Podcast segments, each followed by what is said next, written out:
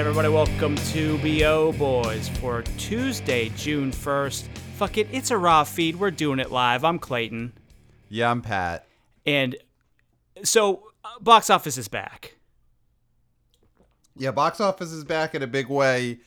It feels like that's all anyone in the country cared about this weekend was box office, was movies.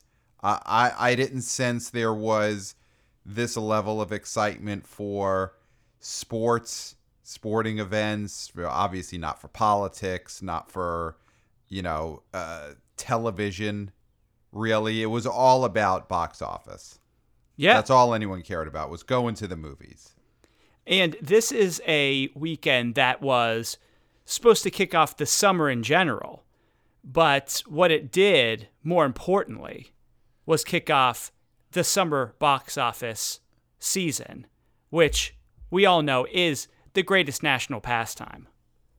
Yeah, it really felt good to just this weekend, because I've culled my Twitter to basically just be following box office, other box office people, box office fans. So, I'm not seeing anything besides box office, and all people talked about was how great these numbers looked. They were so excited, and it was so nice to see that. Also, it was nice.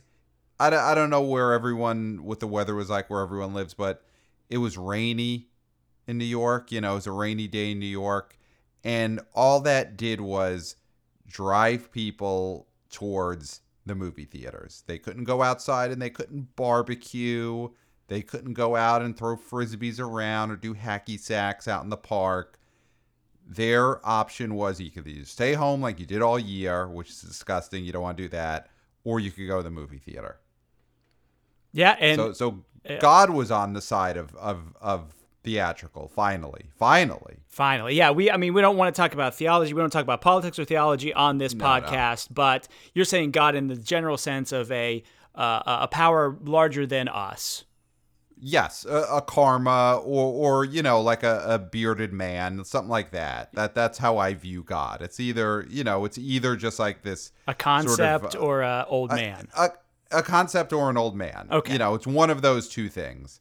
And either way, he, this old man who lords above us all, he was very pro-theatrical this weekend. And it was great because, he hasn't, there was definitely a period where this God, this, whether it's just an energy or whether it is a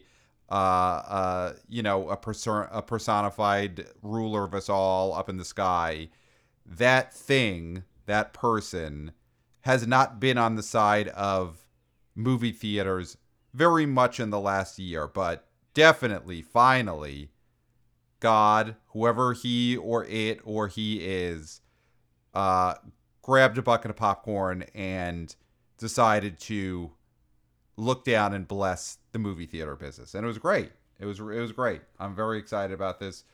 I mean, is it time to give the people what they want and plow through and then analyze this Memorial Day weekend? Oh, we got to plow. So, number one, A Quiet Place Part 2, which did a 3-day of $47.4 million and a 4-day of $57 million.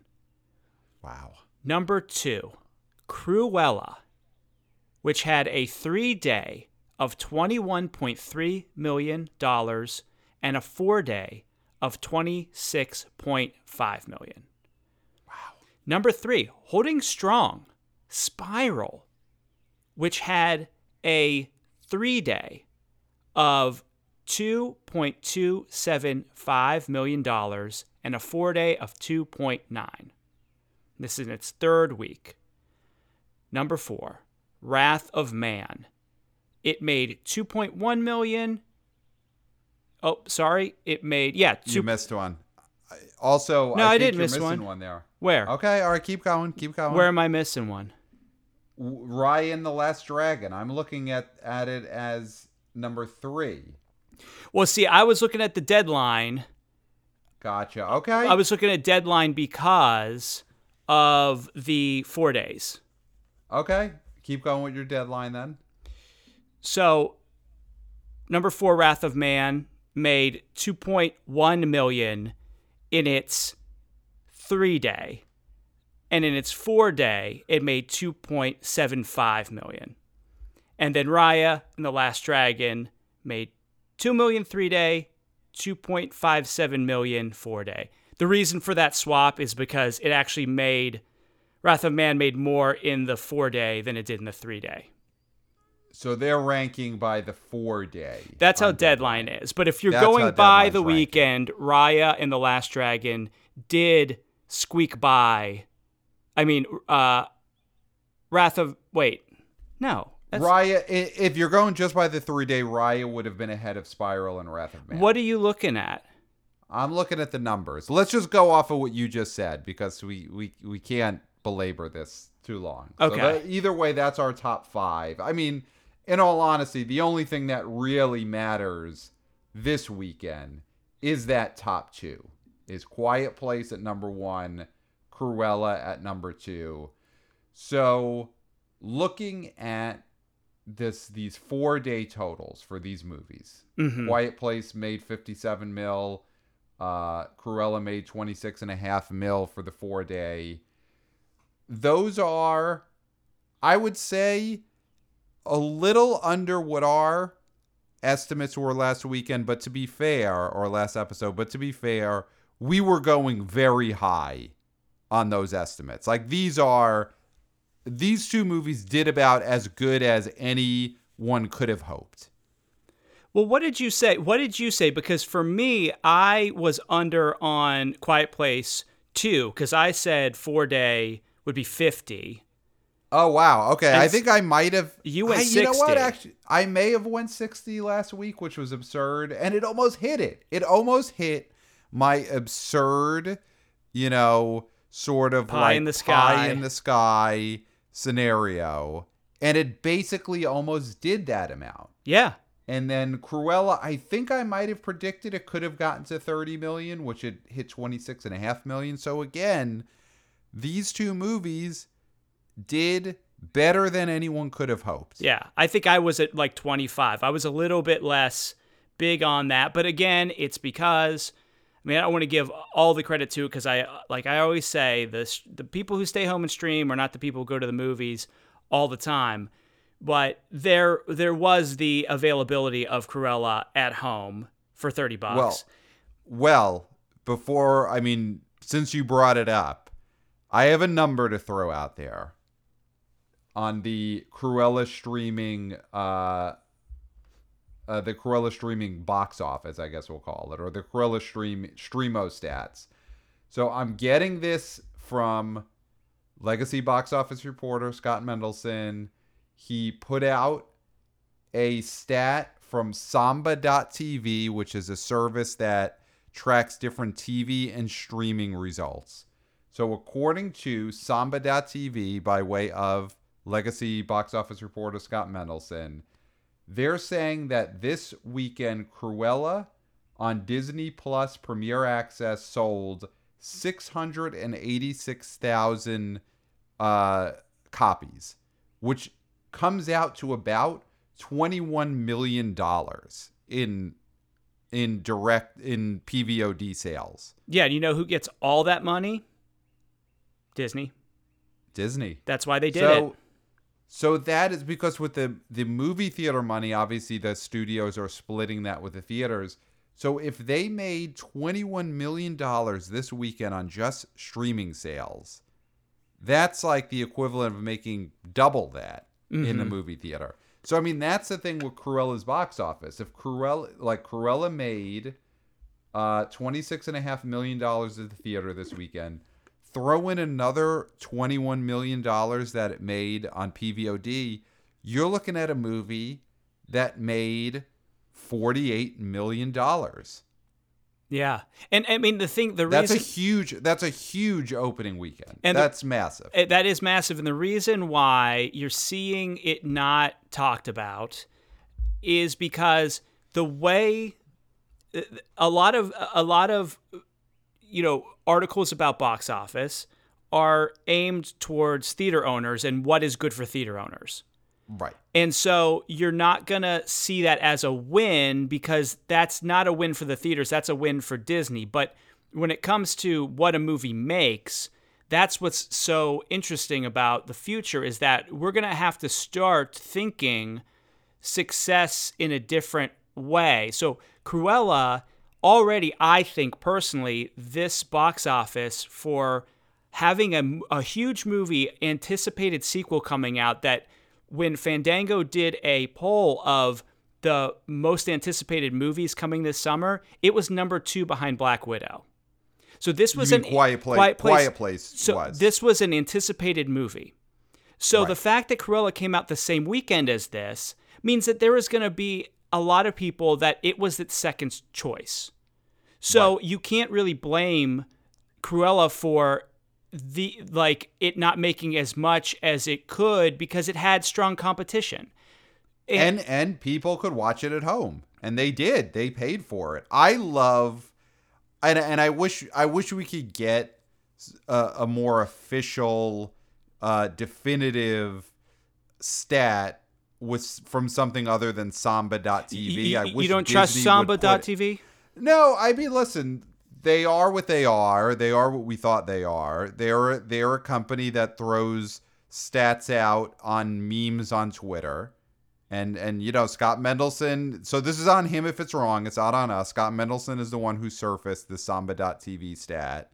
So I wish there was Disney, giving us the official numbers, giving us the official daily totals. And maybe they will. Maybe we'll get a press release this week. And if so, it probably won't be an emergency episode, but maybe I'll retweet it.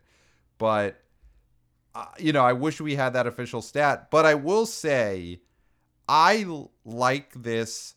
If these studios are going to release movies day and date in theaters and on streaming, I do like the idea that it is PVOD streaming. Yes. PVOD streaming, because then we get numbers and then we get sales. So there's the part of me as a consumer that likes getting a movie for quote unquote free with my HBO Max subscription. But the box office analyst in me, which is a much bigger part of me, it's 80% of me. Mm-hmm. That part of me would rather these streaming movies day and date be on sale so that we could then get numbers of how many people bought these movies opening weekend, because money is a one-to-one comparison as compared to minutes. Yes. Right. I don't care watching about something, how many minutes someone watched Mortal Kombat 2. I want to know did people pay for it in the theater or did they pay for it at home? And I don't like people saying Disney left money on the table. They did not leave money on the table. They took more money from the table. Right. With this, because they're not paying anything to the theaters for that, how many downloads it got on Disney Premium Access. Right. And that is, again, if Samba.tv is correct, which Scott Mendelson thinks they are. So that's a big opening weekend for Cruella. So do we want to talk first about Cruella? I guess we're already talking about Cruella. So this movie made $26.5 million at the box office. It made another 20+ million PVOD, according to Samba.tv and Scott Mendelson.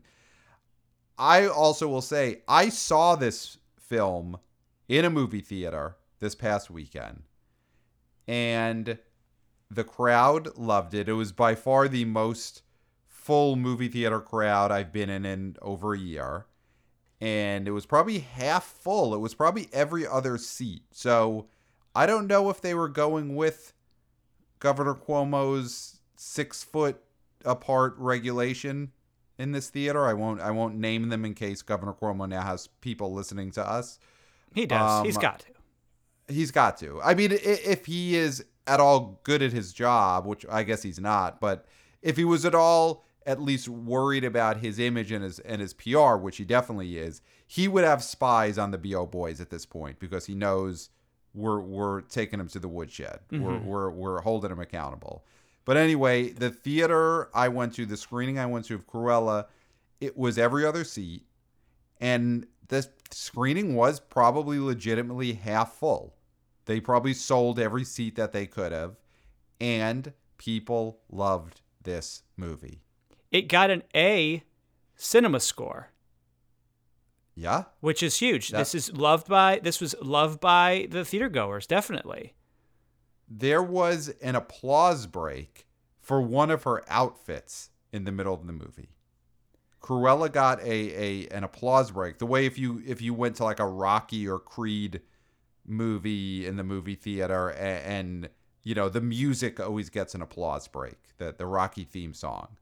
That always gets an applause break. Or like when, you know, Black Panther and all the other superheroes appeared at the end of Endgame, Marvel Avengers Endgame. That got an applause break. And Cruella's outfit, when she forms a dress riding off the back of a garbage truck, that got an applause break. Oh, so she was actually in the dress. It wasn't just a dress. It was the star inside of the dress. Yes, it wasn't just like showing a dress in a glass display. Emma Stone was wearing the dress. Okay. And the unveiling of the dress got an applause break. Yeah, I mean, I feel like, and I said this, that this is going to be a generational film. This is going to be an iconic film. This is going to have a very long tail. And yes. I think you're seeing those reactions of... because this, and we'll talk about this weekend just in general demographic-wise, both these films, female-led. Yes. And the predominant breakdown, gender-wise, was females. Females went to this show, these movies more than males. Interesting. And I don't think that this is being, we've got the box office back, which is great. It's the best thing. But also... This is a strong showing for women at the theater. That's huge for women at the theater because they always seem to get second shrift when it comes to Hollywood thinking about who are the moviegoers they have to cater to. Mm-hmm. And to know that the biggest box office weekend that we've had in over a year, that basically the return of box office was on the backs of female moviegoers. That's huge. That's huge. That's a big that's a big lean-in moment, I think, for female moviegoers. That's gigantic. And yeah, you got to give, we're starting with Cruella. Let's start with giving credit to someone who I think was a movie star already, but this opening weekend further cements that Emma Stone is a movie star. Absolutely. Yeah, absolutely. And when people are using some of the comps to say this movie didn't do well, they're saying Aladdin, Beauty and the Beast. Are you crazy? Those are... Are you nuts? Those are the marquee movies of the golden age of 90s Disney animated films. So, of course, their translations into live action are going to be huge. Cruella is, and I know she's a popular villain. I know there's a subset of the internet that's really all about Cruella. But to my knowledge, she's never had a movie with her name in the title. It's always been about the Dalmatians. She's always been held down by these mutts. Yes. And... Yes. So and even something like Dumbo. We all know Dumbo. Dumbo was the name of the movie. This movie was Cruella. And so there is a little bit of a barrier to entry here because maybe a lot of people don't know the name of the villain from 101 Dalmatians. Okay? So the fact that she could take this property and make it her own and elevate it shows that she's a star. Right. Right. No, this is a big star turn. She was front and center all of the advertising for this movie. She's in every frame of the movie. And also, she's already a movie star who's had a pandemic hit. Because let's not forget, Emma Stone is the star of Croods: A New Age. Voice, yeah. Her voice was all over theaters during the pandemic. Right. So she's already had one of the rare pandemic hits. And now she's leading with a star turn in the first one of the first big hits post-pandemic. Yeah. And I think this, you know, again, I think she was a movie star going into this, but this cements it, mm-hmm. you know. And I think, you know, we'll see what the legs are on Cruella over the next couple of months. I feel like all of these movies are going to have very somewhat old-fashioned theatrical runs where there's not a ton of product in the theater, and these movies are going to play all summer. But I think if Cruella has pretty good legs and maybe hits 100 million domestic or 80 million domestic, I think what you're going to see is Emma Stone's going to have her own franchise. I think Cruella is franchisable. Oh, absolutely. And you hit on something that is really important, is that there is still those restrictions as to how many people can go to a showing, how many people can be yes. in a theater at once. But with the less product, they are going to have showings every 20 minutes. Yes. They're going to take all the theaters, and we're seeing this, looking at the numbers, when you see the theater drops for all the movies under Cruella and A Quiet Place. Mm-hmm. The only thing that added theaters is Dream Horse, which is a small Bleecker Street film. Mm-hmm. Everything else dropped hundreds of theaters, or in the case of Those Who Wish Me Dead and Mortal Kombat, thousands of theaters. Wow. Those Who Wish Me Dead dropped 1,500 theaters. Yes. Mortal Kombat dropped 1,400 theaters. I mean, that's going to be the thing is right now you go to these movie theaters and so many of the movies on the marquee are things that have either bombed already or have been out for a long time. You know, you go to a movie theater now and they're still showing Nobody. They're still showing Nomadland. Mm-hmm. At movie theaters, you know, the Unholy is still playing at movie theaters. The Croods, stuff like more. The Croods is at 926 theaters in its 27th right. weekend. So I think what you are going to see is every week as these new movies open up, you know, you got The Conjuring this weekend, you got In the Heights coming up. As new movies open up, these old ass movies are going to be gutted out. And all of the recent releases, you know, basically Quiet Place and Cruella on, these are going to be in movie theaters through July and August. Mm-hmm. You know, these are going to have really long runs as long as they are still getting audience because the inventory is so low. So, I mean, something like Cruella is got a good shot at just being there all summer. Kids come out of school, and I think, you know, based on that crowd reaction I saw to Cruella's outfit on the garbage truck, which I do think is going to become iconic for 12-year-old girls of this generation. It's definitely iconic for me, but I think if you're a tween to an early teen, that garbage truck outfit's going to become iconic for you, and that's going to be the type of moment that keeps this high in the box office all summer. Yeah, and there's something like A Quiet Place Part Two is got a guaranteed 45-day window, and then it goes to Paramount Plus, mm-hmm. which is interesting, but not a lot of people have Paramount Plus. No one has Paramount Plus. And so that's not going to be one of those things that I think will really deal a blow to A Quiet Place. Also, it is a horror movie. I know it's elevated horror. It's a thriller horror. But those are heavily front-loaded too. So 45 days in, there will be people who still go see it. But its days of earning a ton will be over.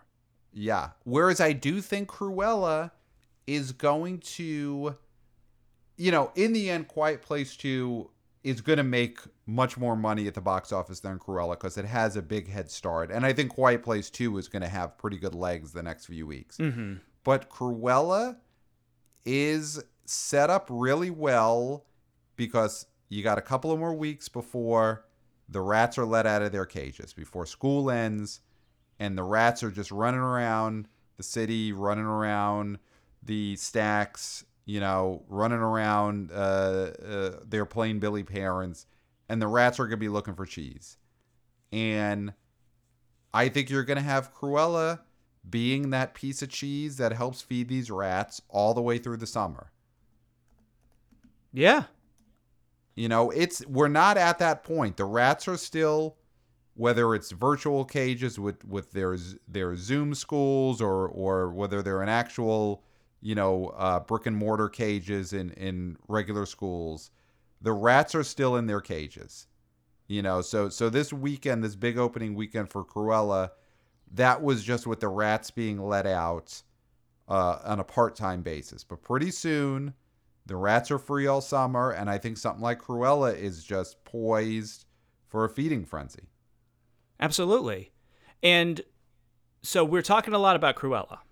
Yeah, let's move on to number one. Yeah, so the listeners are probably like, I love Cruella, I know it's a hit, Emma Stone's a star, but the story this weekend is Quiet Place Part Two. Yeah, so Quiet Place 3... So the 3-day was 47.4, which is only a smidge off from the original opening of the original film, which made incredible. 50. Now, this was highly anticipated. The sequels sometimes do better than the original, so I could see where this could be a disappointment if we weren't talking about, like we said before, the theaters, the ability to have people packed into these theaters. So... Right. This is great. Oh, it's great. This is almost makes it to 60 in the 4-day. This is a triumph. I mean, Krasinski has a blank check at this point. John Krasinski has a blank check as a director at this point. He's already signed a deal with Paramount, but that money is going to just flow into this guy's coffers because he did what Nolan couldn't do. Yes. Which was bring back movies. Yes. And Krasinski, unlike Nolan, he wasn't out there whining. He wasn't out there screaming. Krasinski brought box office back with a shh. Yeah. Nolan tried to bring it back with all his garbled sound, with all his loudness, both on screen and off. And John Krasinski, he kept it quiet off screen and he kept it quiet on screen. And that's what people wanted. And I think that is the story of what brought movies back and what failed. Because you had... The attempt to bring movies back was Tenet, which everyone agrees had some of the worst sound we've ever heard. Mm-hmm. You couldn't hear the people. When you could hear them, you couldn't understand what they were saying. When you could understand what they were saying, you couldn't understand what they were saying in terms of storyline. It was just a mess of sound. And people wanted a little quiet. And they wanted a filmmaker who wasn't just screaming at them on Twitter and screaming at them in interviews like Nolan did. Yeah, absolutely. And he's so on brand that there was a tweet by William Friedkin. Oh. Did you see this? I saw this, but go for it. You be the one. He says, A Quiet Place 2 is a classic horror film. Cinema is back. And John Krasinski, this is his reply. Not a long screed. Not a, well, I wish it was in 700 DPM, blah, blah. He said, no words. Just no words. Thank you, sir. That is class. God. That's class. And also... That's great advice for Christopher Nolan is maybe you should consider using no words. Mm-hmm. For a while. Give it a couple of years, Nolan, of no words. But Krasinski, he nailed it. Yeah. No words. And he let the movie and the box office do the talking for him. And this film did what it did without a lot of Canada. Because Canada, as we always knew, but didn't really know until the pandemic. We didn't really think about it until every single theater mattered in such a way. Right. That it usually, of the domestic box office, it usually takes up about 7 to 10% of it, of the North American box office. It is right now functioning at 1 to 2%. Wow. So if you think about that... Canada is still in heavy lockdown in the movie business. They're having some trouble. Their theaters are not open, yeah. So if they were available to see movies, you can guarantee that this film adds a few more millions. Definitely. And it's a very Canadian pleasing movie, I would think, because like they are a quiet people, a soft-spoken people, laid-back people. So something like A Quiet Place would have played extra well in Canada if they were allowed to see it, if they were able to see it. Yeah. So what does this say? We talked about Krasinski. Mm-hmm. What does this say for Emily Blunt? Yeah. I mean, we mentioned this on our summer preview episode with Jeff Bach of Exhibitor Relations Co. This is poised to be the summer of Emily Blunt because this is a huge hit, A Quiet Place 2. And then she's got Disney's Jungle Cruise with The Rock at the end of July. So she's poised to have that rare double hit summer. Yes. You know, and if that happens, this is already a hit. And if Jungle Cruise hits that magical 100 million domestic mark, which I think is very possible, she is just minted as a star.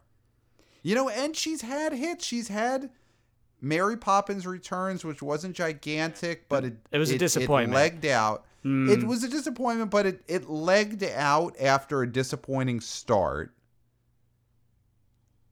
It made 171.9 million domestic, but it made 171 million domestic. That's a hit. No, but I mean, just to say, Mary Poppins was one of the biggest box office hits of all time in its day. But its day was so long ago, and we've seen how there is a, you know, look at Dumbo. You know, a movie like Dumbo, when they did the reboot of that a couple of years ago, that property was just too old. You know, listen, Tom and Jerry, anytime anybody says something's too old, right. I think Tom and Jerry, and so I can't, I'm never going to say an IP is dead or. I would say, though, that Mary Poppins Returns movie is a success for her because, again, it was a leggy movie. And it made 170 million domestic. I mean, short of something being a Waterworld type movie, I mean, that's a success. So she is someone who people know now as being a movie, an actress who's in big movies, and who's the face of big movies. I mean, look at something like Sicario, which I think made about 70 million, and she was the lead in that. And it got a sequel, which she wasn't in and didn't do as well as the first one. Sicario only made 46. Okay. Yeah. I mean, worldwide it made about 80, but that movie was not a huge hit, but it was very well liked. And for its budget, it was, you know, a moderate hit. Well, where do you put Emily Blunt now? I mean, I think Jungle Cruise tells the story. Even though she does have help from The Rock, it's going to be hard because the movies she has right now that were hits, Mary Poppins, old IP, but a known IP. Quiet Place, you know, out of the blue kind of hit, but the concept really sold that movie, right. I think, more than the star did. This second one relies, I haven't seen it, but relies, I think, more on her. And so it really could show what she could do going forward if they wanted to put her in a movie where she was an original movie that's not a sequel and her as the lead. That'd be very interesting to see what she's capable of doing, because I think she's great and a very good actor, and I think she holds the screen in a great way. Right. But Jungle Cruise also, we're going to need to know those Disney Premier Access numbers, because this is another film that's going to go day and date. So if it wasn't going day and date, we'd have a more clear picture of what her value would be compared to The Rock, because we could look at what does Rock normally do in his movies, what and how much is, we would divvy up those millions in a way where we would know how much Emily Blunt actually brought. But I do think, I mean, all that being said, she is on an upward trajectory. I mean, we're going to get plenty of chances to see what she can bring to the box office. Yes. It would be crazy to think at this point that she's not getting lots of big budget lead roles in these next few years. Yeah. Because she's, you know, we talk about a lot, modern movie stardom is very different than it was 20 years ago, 30 years ago. But in terms of what modern movie stardom is, she has become one of the most visible big budget hit actors that we have. Yeah. And there's rumors, and I don't think these are, I mean, they're unsubstantiated, of course, but the Fantastic Four, and it's she would be the Invisible Woman, and Krasinski would be Mr. Fantastic, which I think is great casting. I don't think it happens, but, I mean, she's definitely, the fact that she's in the running for something like that, and the fact that she might be too pricey for Marvel is a huge deal. Well, that's the thing, is... can she, you know, and Emma Stone is in this same sort of spot, even though Emma Stone was in those Spider-Man movies, but people kind of forget that those existed. But can Emily Blunt, can Emma Stone keep making hit movies and avoid having to be superheroes? You know, because like Emily Blunt, basically this is a story of two actresses now who have potential franchises. I mean, Emily Blunt definitely has a franchise with Quiet Place, and Emma Stone might have one with Cruella.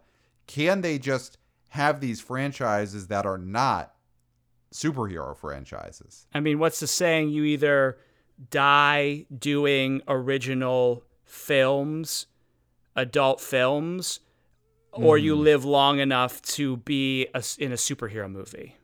Right.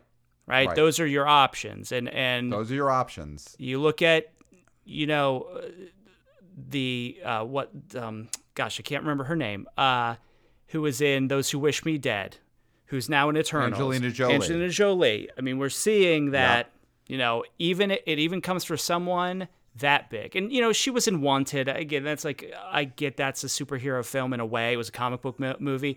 But, you know, the fact that she's in Marvel movies now, that really is kind of a death sigh in a way. Right. So we'll see. I would love her not to be, I mean, I would love them, Krasinski and herself, to just, you know, hoe this row of original films. Right. So, yeah, I mean, Krasinski could definitely do whatever he wants from this point on, which I wonder if, you know, he had made a bunch of movies before Quiet Place that were little low-key indies. He made some David Foster Wallace adaptations, stuff like that. So I wonder if now he's going to use his clout to make more of those type of movies, or hopefully he just sticks with what he seems to be good at, which is making original blockbuster popcorn movies. Mm-hmm. Don't do book adaptations.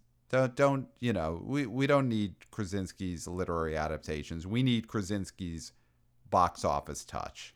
And we need more blockbuster filmmakers. Right.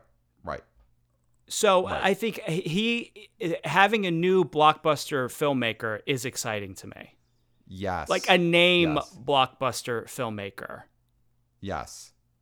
Yeah, he's at that point now where after this box office, and not because the critics liked it or not because, you know, of the social media buzz, But because this movie made $57 million in its opening weekend, Krasinski's next movie, it'll say from director John Krasinski before whatever his movie is. He's put himself in position. You know who he's put himself in position to be is M. Night Shyamalan.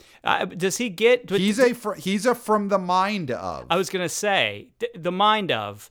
Not the twisted mind of, though. Just the mind of. No. Because he's not from twisted. From the mind of. Yeah. No, but he's in that group that could have a trailer that starts with from the mind of.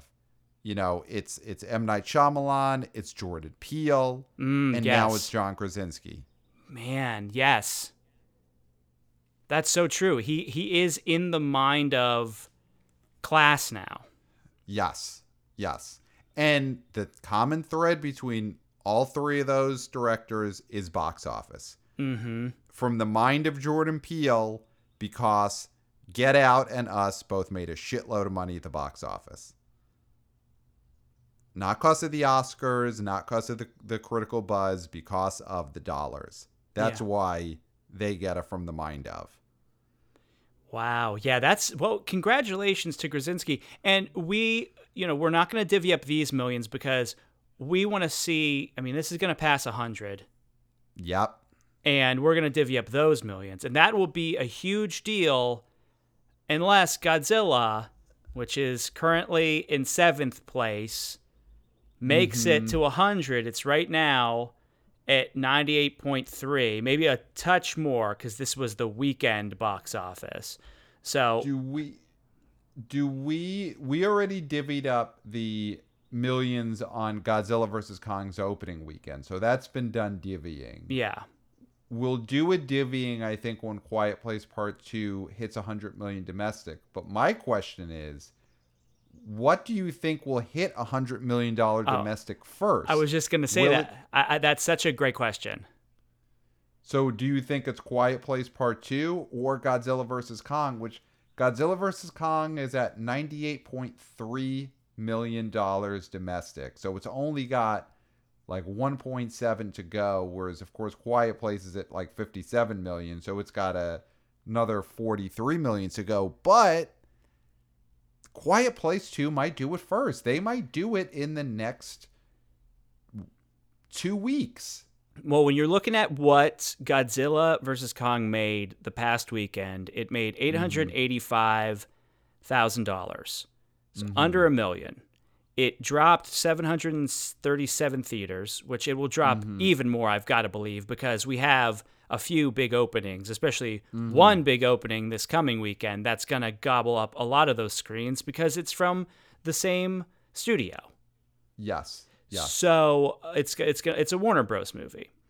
Yep. So that's such a great question. Oh, and who's going to see Godzilla vs. Kong now that Quiet Place Cruella is out there?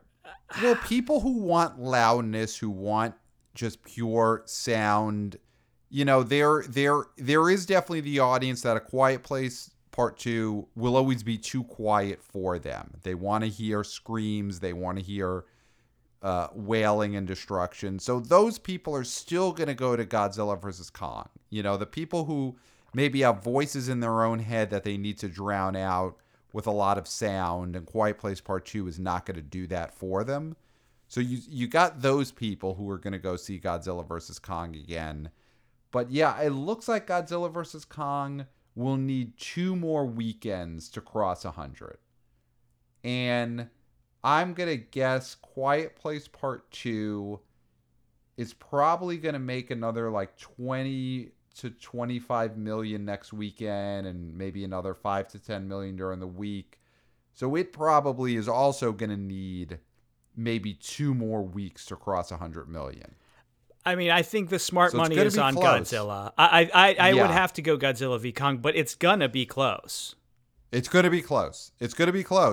might be a situation where, and this is where, obviously I know he's listening, Jeff Bach at Exhibitor Relations Co., we may need to get minute by minutes in a couple of weeks you know, minute by minute updates, or at least hour by hour updates of where these movies are at, because it may be as close as Quiet Place Part 2 crosses $100 million at 2:30 p.m. on a Saturday, and Godzilla vs. Kong crosses it at 2:41 on a Saturday. Yeah. It could be that close. Yeah, we'll have to reach out. We have to get that info, because we need to know definitively who crossed the line first. Yes, yes. I think Belmont horse racing is possibly this weekend or the next weekend. You know, I know there's money on the line there, but that doesn't really compare to the race that we're setting up here. Mm. The race between Godzilla, Kong, and A Quiet Place Part 2. Well, that's the real race. Does the health of the horse racing industry, is it up for grabs here? I don't think so. As far as I know, people have been going to horse racing the whole pandemic anyway. Yeah, you think horse racing fans care about COVID? No.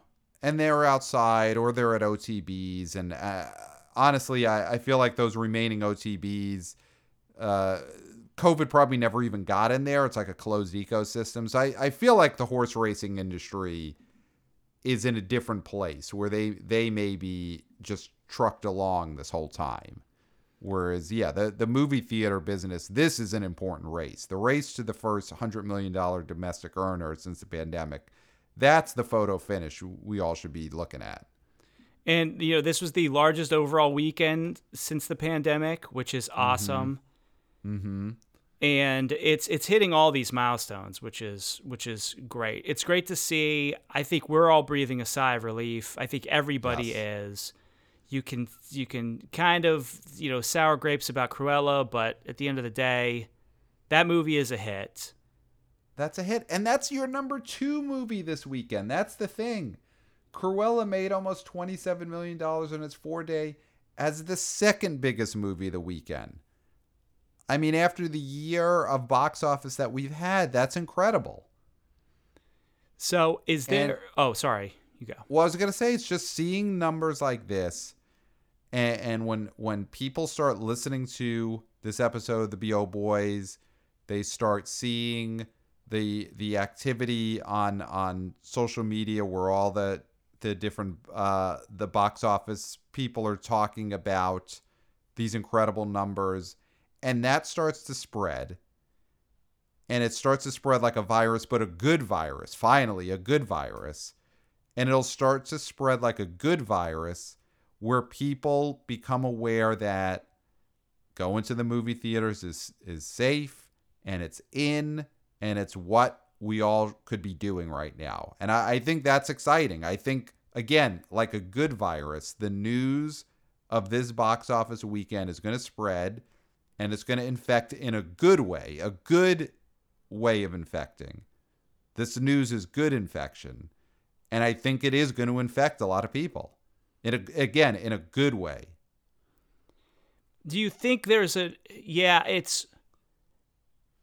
could you say catch the bug, the theater-going bug? Catch the bug, catch the theater-going bug. Yeah, you know, that's well, especially with in Quiet Place Part 2, the villains are these, like, the you call them sound ghouls, but they are giant bugs that are just very sensitive to sound. So it's like, catch the bug. No, we mean the theater-going bug, specifically the bugs in A Quiet Place Part 2. Because no one really referred to COVID-19 as a bug, right? It's an antiquated use of a term. That's, yeah. Yeah, so I don't know if... I'm sure there'd be some people who would rub the wrong way, but I think it's less tacky considering how bug wasn't really used in a way to describe this pandemic. Mm-mm. So I think that's possible. Catch the bug. You know, maybe that's something you save more for, like, at the end of this 45-day window of Quiet Place Part 2, those last weekend or two, when you're looking for a new way to market the movie. Because right now, I think it's just Quiet Place Part 2 is out, and that's enough. But maybe they go to the catch the bug in a couple of weeks. Okay. You know, get infected is probably too much. You don't want to say get infected. That's too much. Yeah. But again, this news, this box office news, these big numbers, I do think it's going to spread in a good way. People are going to pass it along to each other in a good way. It's a good thing to pass along to one another now, is tell everyone about these numbers, or just tell them to listen to the B.O. Boys and we'll tell them about the numbers. That's the way to spread this good box office news, is go on your social media and start spreading the B.O. Boys. Mm-hmm. You know, it's the infection that will help society. Yes. Word of mouth is contagious. Yes. Yes. But good contagious. Again, the fact that Quiet Place Part 2 made $57 million, that news is good contagious. Yeah. Spread that. Spread that. Spread that. Other things don't spread. We're not saying spread everything, but we are saying spread this episode and spread the positive box office news that's out there. So we need to look forward to next weekend, because if we thought the hits were going to stop coming, they ain't. Nope. So we have what looks like two big films coming out next weekend. Okay. The Conjuring: The Devil Made Me Do It, which is the third film in the waning in popularity series of films, I have to say. Yeah. Yeah. And then Universal Pictures' Spirit Untamed, which is an animated feature that is not a sequel to the 2002 original film called Spirit, Stallion of Samaritan. I can't speak, so Samaritan, I guess. Mm-hmm. But is attached to a Netflix TV series. So there's some confusing history. I mean, that all sounds a little iffy, yeah. Well, let's start with the Conjuring movie. Okay, so now this is officially Conjuring 3. Yes. Box Office Pro is saying anywhere from between 15 to 25 as an opening. I can't imagine this getting to 25. You know, because my fear here is that we were talking about how the horror heads and the gore hounds were so starved for product. You know, now they're going to have three horror movies in theaters at once. Well, so will they be too soaked in guts? They're going to have Conjuring. They're going to have Quiet Place. Oh, and are you counting Spiral as the other one? Spiral's a horror movie, yeah. Spiral's a horror movie. I mean, Spiral, though, it's got to be on its last legs once this Conjuring movie comes out. I guess it was still in the top 5, but, I mean, it's shed in theaters. But it only dropped, dropped 52%, which I know it's still a big drop, but for a horror film, especially after that second week drop of only like 40-some percent, This film it's hanging in there. It's interesting. People are still seeing this film. It's at 19.7 million right now.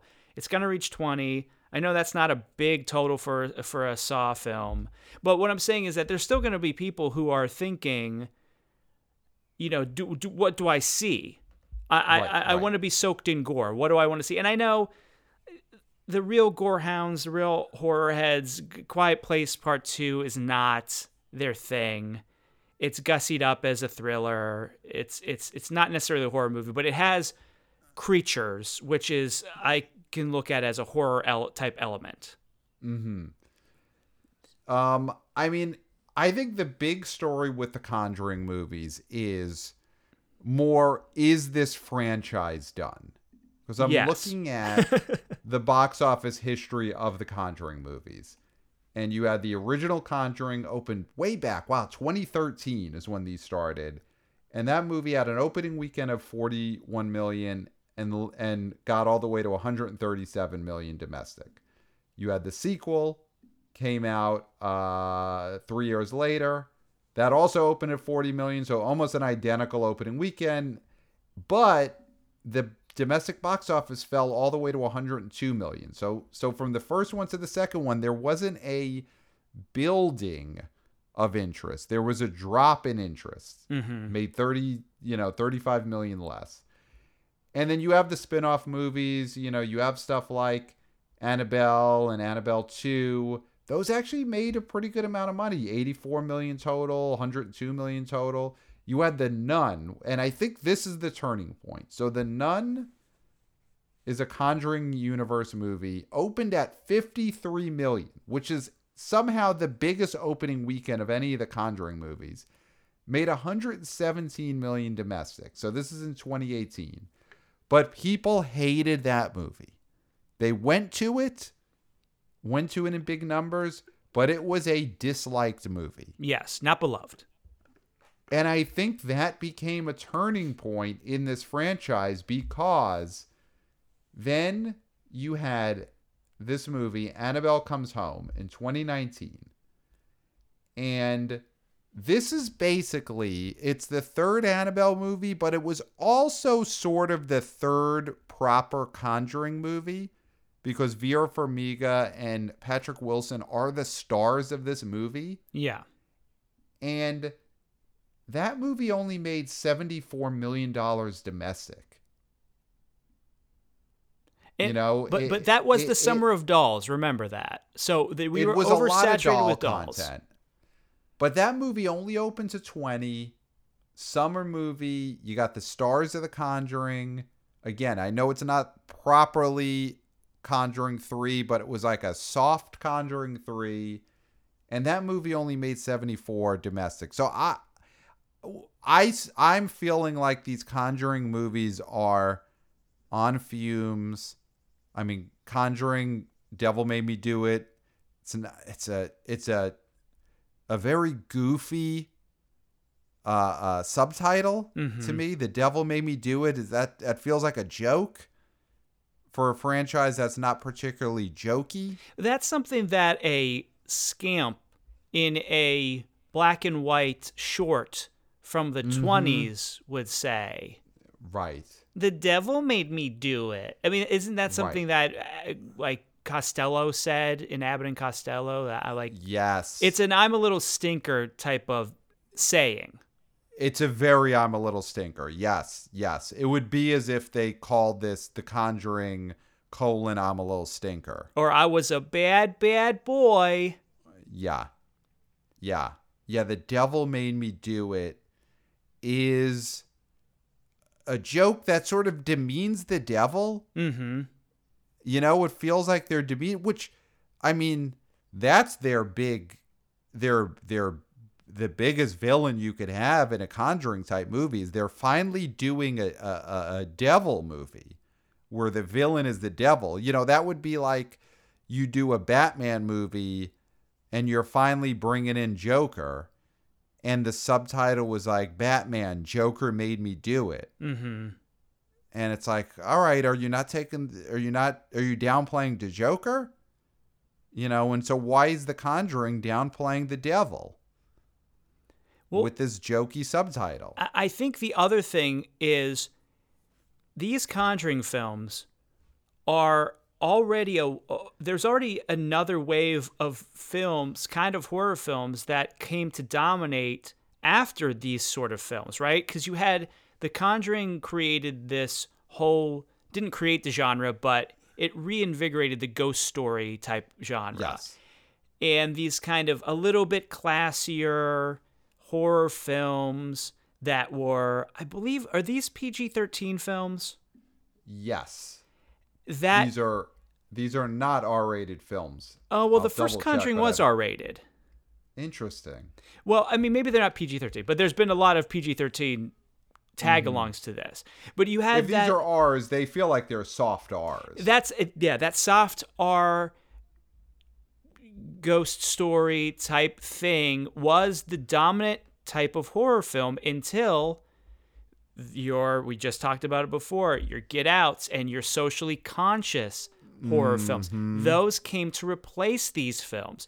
And now I think people are moving away from those. So this is 3 generations behind what horror is going to be. Right.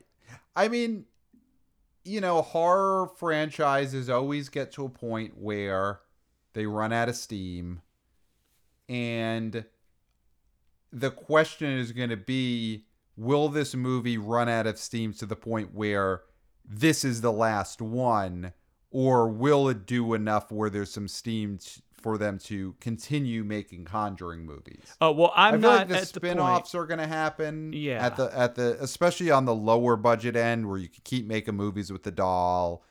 I'm sure they're going to bring the nun back at some point. Yeah, I'm not at the point where I'm betting $1,000 that a new Conjuring film isn't made in the next 3 years. I'm not confident about that. Mm-hmm. So, and plus, I don't have that kind of money to bet. I can't be betting thousands of dollars every episode. No, you need something to at least show the people who you owe money to for medical bills. At least make them think that there's a possibility they'll get their money someday. Oh yeah. So this weekend, though, the thing that The Conjuring film has going for it is just the enthusiasm for movie going in general.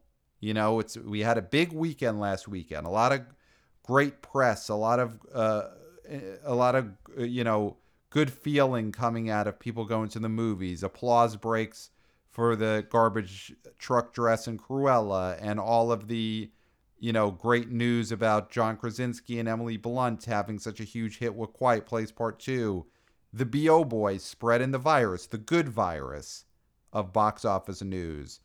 So you might just have a lot of people who are like, all right, what's this weekend? Conjuring? Great. I'm sick of that franchise. The Nun was bad. Devil Made Me Do It is a terrible subtitle, but I'm going to see something on Friday night, so I guess that's the one. Yeah, because going to the theater has become a novelty again. Yes. Because so many people were away from it. And I know when we were kids, going to the theater was a novelty because obviously there was less ability for us to go. It was always a special thing. And people would just go to the theater and watch whatever was there. And I think we're at that point right now. In the future, that's not going to be the case. It's going to go back to, I'm going to see X movie. I do think, like you said, there's a level of just the excitement of being back in the theater will drive customers. Now, here's the question. Do you think between 15 and 25, do you think it goes over 15 opening? Because also, day and date HBO Max, we have to say. Right. I mean, I don't know how much that really matters, but because horror is, a great horror scene in a crowded theater, there's nothing better. Right. I mean, horror is a date movie genre. People are going on dates again.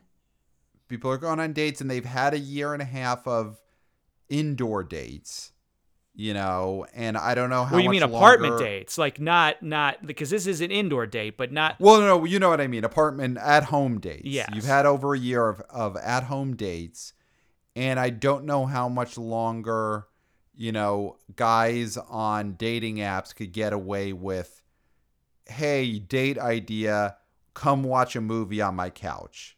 That guy. Dude, they're Zooming. They're not even having people over. We're talking about Zoom dates, bro.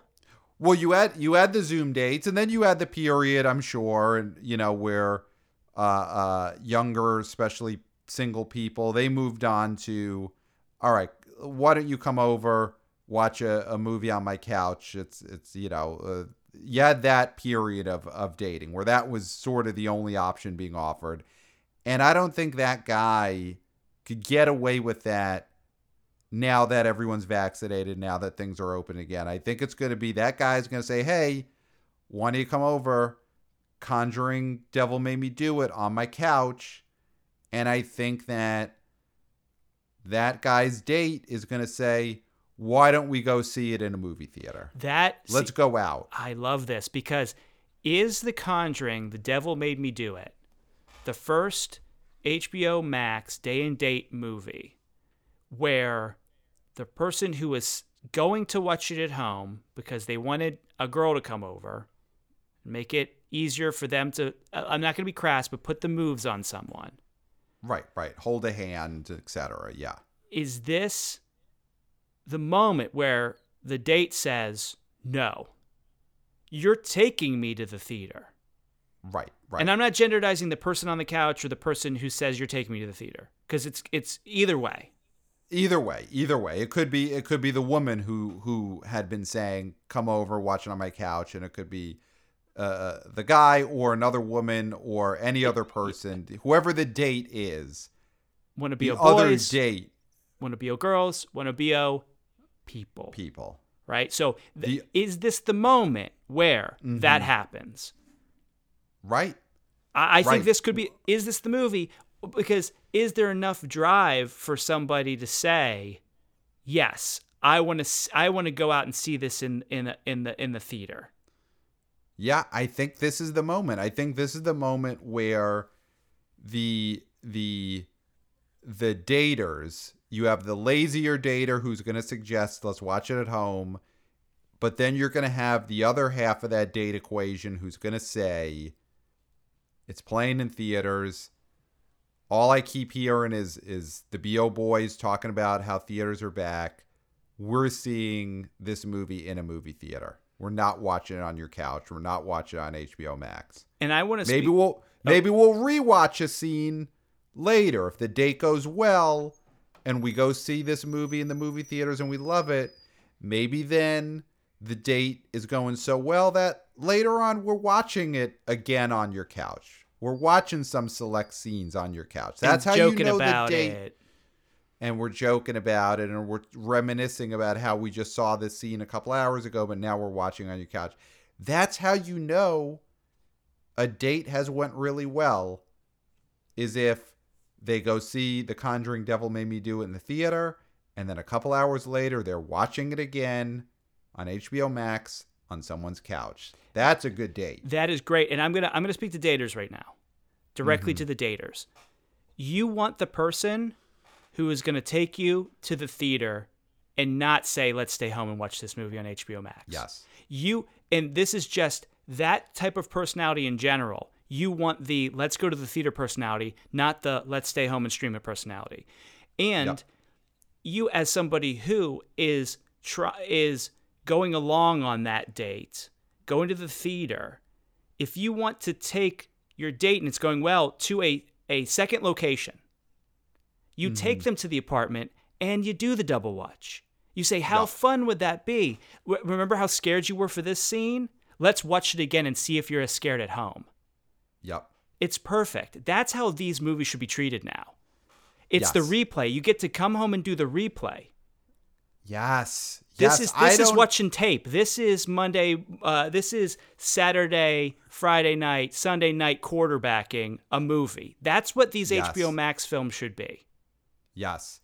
And I mean, as all our listeners know, I'm married, and it's been a while since I've dated, but God, I look back at my dating history, what I wouldn't have given for the ability to go on a date, see a first-run movie in a movie theater, and then a couple hours later, take my date home, and we're watching that same movie again on television. Relive the highlights. Yeah. Oh, it would have been so great. It would have, you know. And listen, I had some great dates in my years, but those would have taken them to another level if we could immediately go home and rewatch the movie that we just saw in a movie theater. And it feels like 2 dates. It would have elevated those dates to classics. Yes. It feels like 2 dates because you're going to a second location and then you're also reminiscing about something you just did. And then it feels like there's more distance between it than there is. And you are more connected with memories. Yes. You have a shared memory with this person who you might have just gone on one date with or 2 dates, or this is your first date and you're getting 2 dates out of this. This is, God, I mean, if you listen to any segment of this podcast, this is the segment, not listen to, share. We were talking about spreading the virus, spreading the word, doing whatever. This is what you spread. Spread this. If you're going to spread anything, spread this. Yes. Yeah. I mean, I think this is a great opportunity. You know, the technology wasn't there back when I was single, back when I was dating, to go see a movie with a date in the theater and then go watch it with them back at home a few hours later. But this is the age we live in now. So, you know, teens and 20-year-olds, and I guess single people could be of any age. But if you're single, take advantage of this opportunity. And you get 2 movie dates in one night with the same movie. It's amazing. Bang. Talk about bang for your buck. Yep. Now, with all that being said, where do we think this goes? Do we think it makes over 15? I think it makes over 15. I think The Conjuring makes over 15 because, again, the last Annabelle movie, which was a disappointment, still made like 17 opening weekend. I think we've got a proper Conjuring movie with The Conjuring firmly in the title. You got the 2 leads in there. You know, the thing is, Conjuring 2 opened to $40 million its opening weekend. Obviously, that was back in 2016, but I think this could hit 20. Do you think Conjuring Devil Made Me Do It is going to hit $20 million this weekend? See, that's my thing. Because do I think it opens bigger than something like Cruella up against 2 other movies that just came out last weekend? I will say I think it makes over 15. I think it makes under 20. Okay, so you're looking at this movie makes like 17, 18 million. A hair. I'm talking a hair. Okay. I'm talking, so you're thinking 19 and a half. 19.59 something. Yeah. Gotcha. For 3 I'll go 20. Day. I think it'll hit 20 in the 3-day. Will you go 25? No, I don't think it'll hit 25. The HBO Max aspect, as much as we talked about how the daters this weekend should see it in theater and then see it at home, you still got a lot of lazy daters that are going to, you know, try and convince their dates, no, let's just watch on my couch. I got a new pillow. I got, you know, whatever accoutrements they're trying to say their couch has. Yeah, whatever new thing they have to add to their couch to get their dates to continue to come over. Right. It's like, right. Nice blanket. We could watch Conjuring under a blanket. You know, the other half of their date will say, oh, well, you know, we could bring the blanket to the theater. No, I can't take my blanket out because it might get dirty. I don't want to take on the subway or put it in my car. So the blanket has to stay on the couch. And before you know it, that date is only happening watching it on HBO Max on the couch because you can't take the blanket out. Yeah. So that'll happen, unfortunately.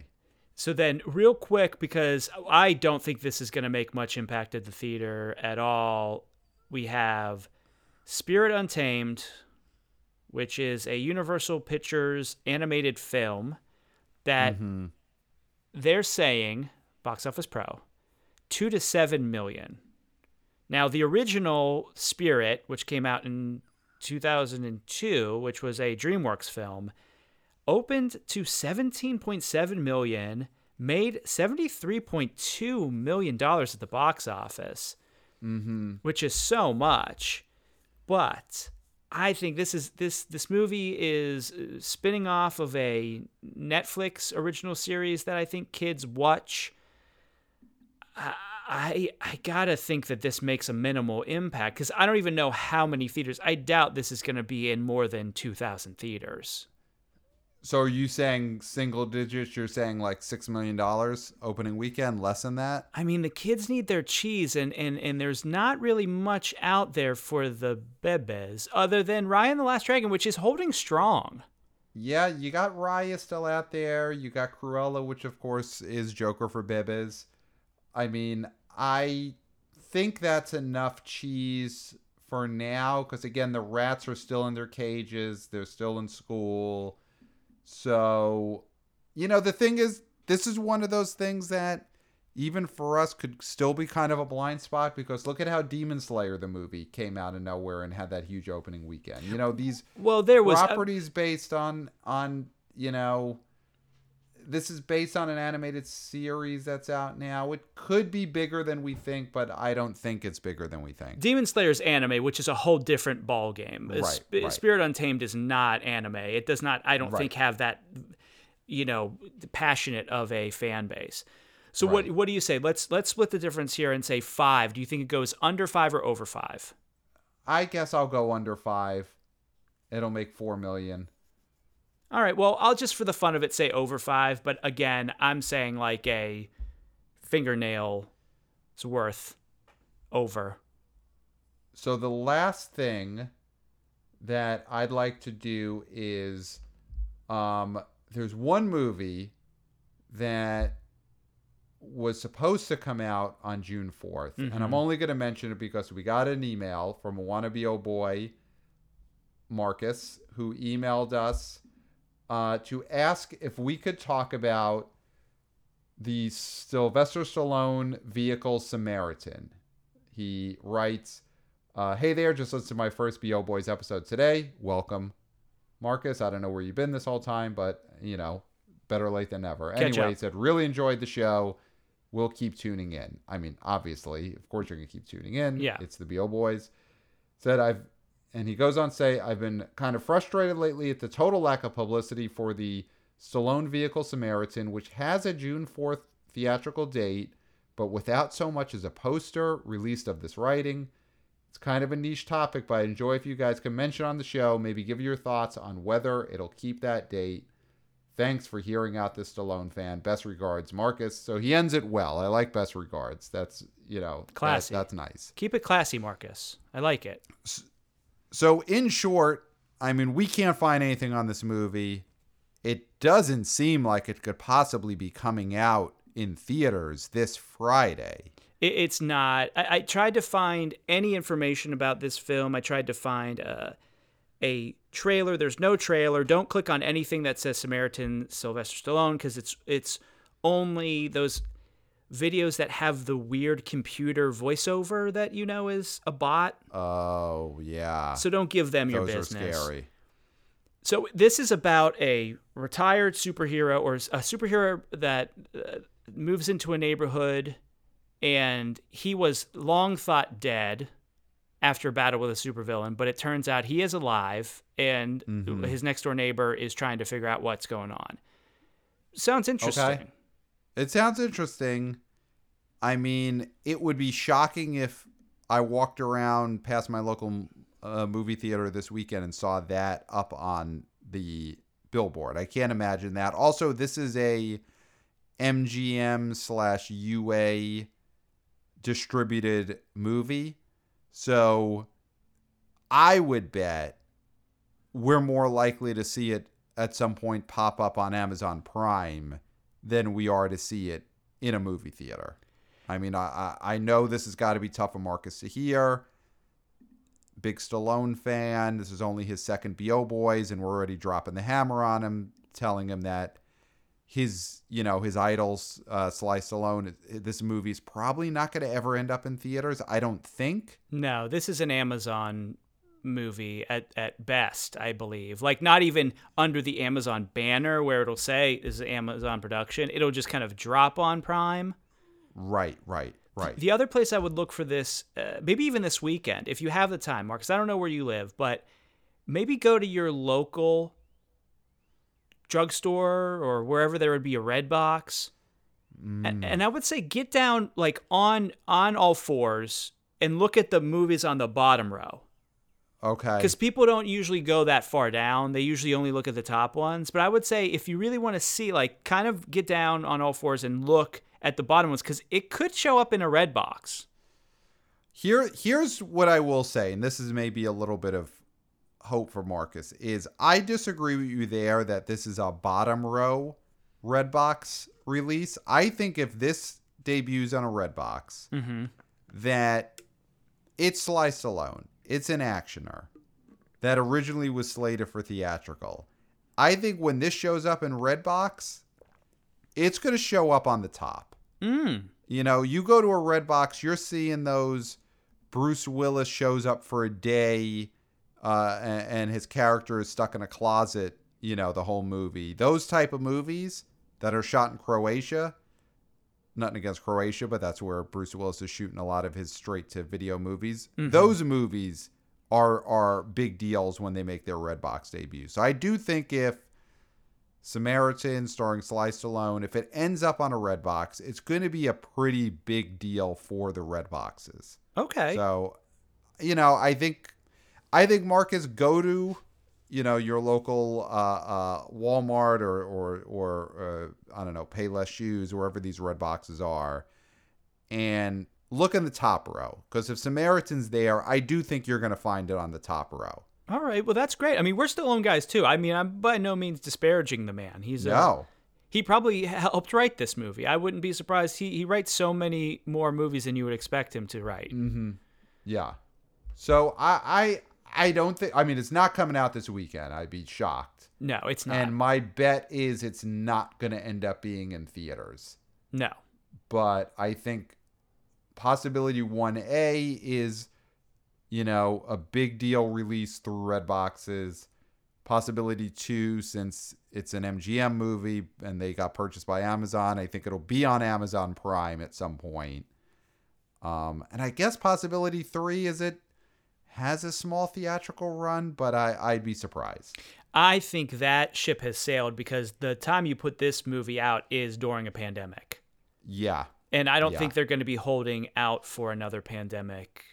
Right. It's not a good business decision to be like, well, we can hold this till the next pandemic. Right. Because sometimes it's 100 years. I hope they don't do that. Fingers crossed it's 100 years from now. Right, right. Yeah, I hope they don't do that. I hope they don't save it for the next pandemic.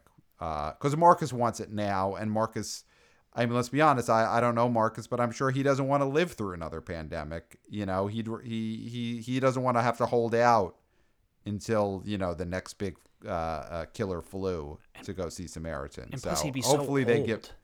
He'd be so old. I don't know how old Marcus is now, but he would be so old. Even if the physical body, you're able to put yourself into another physical body, right? Still the wear, the just emotional and mental wear of living over 100 more years, I think would be very taxing and tiring.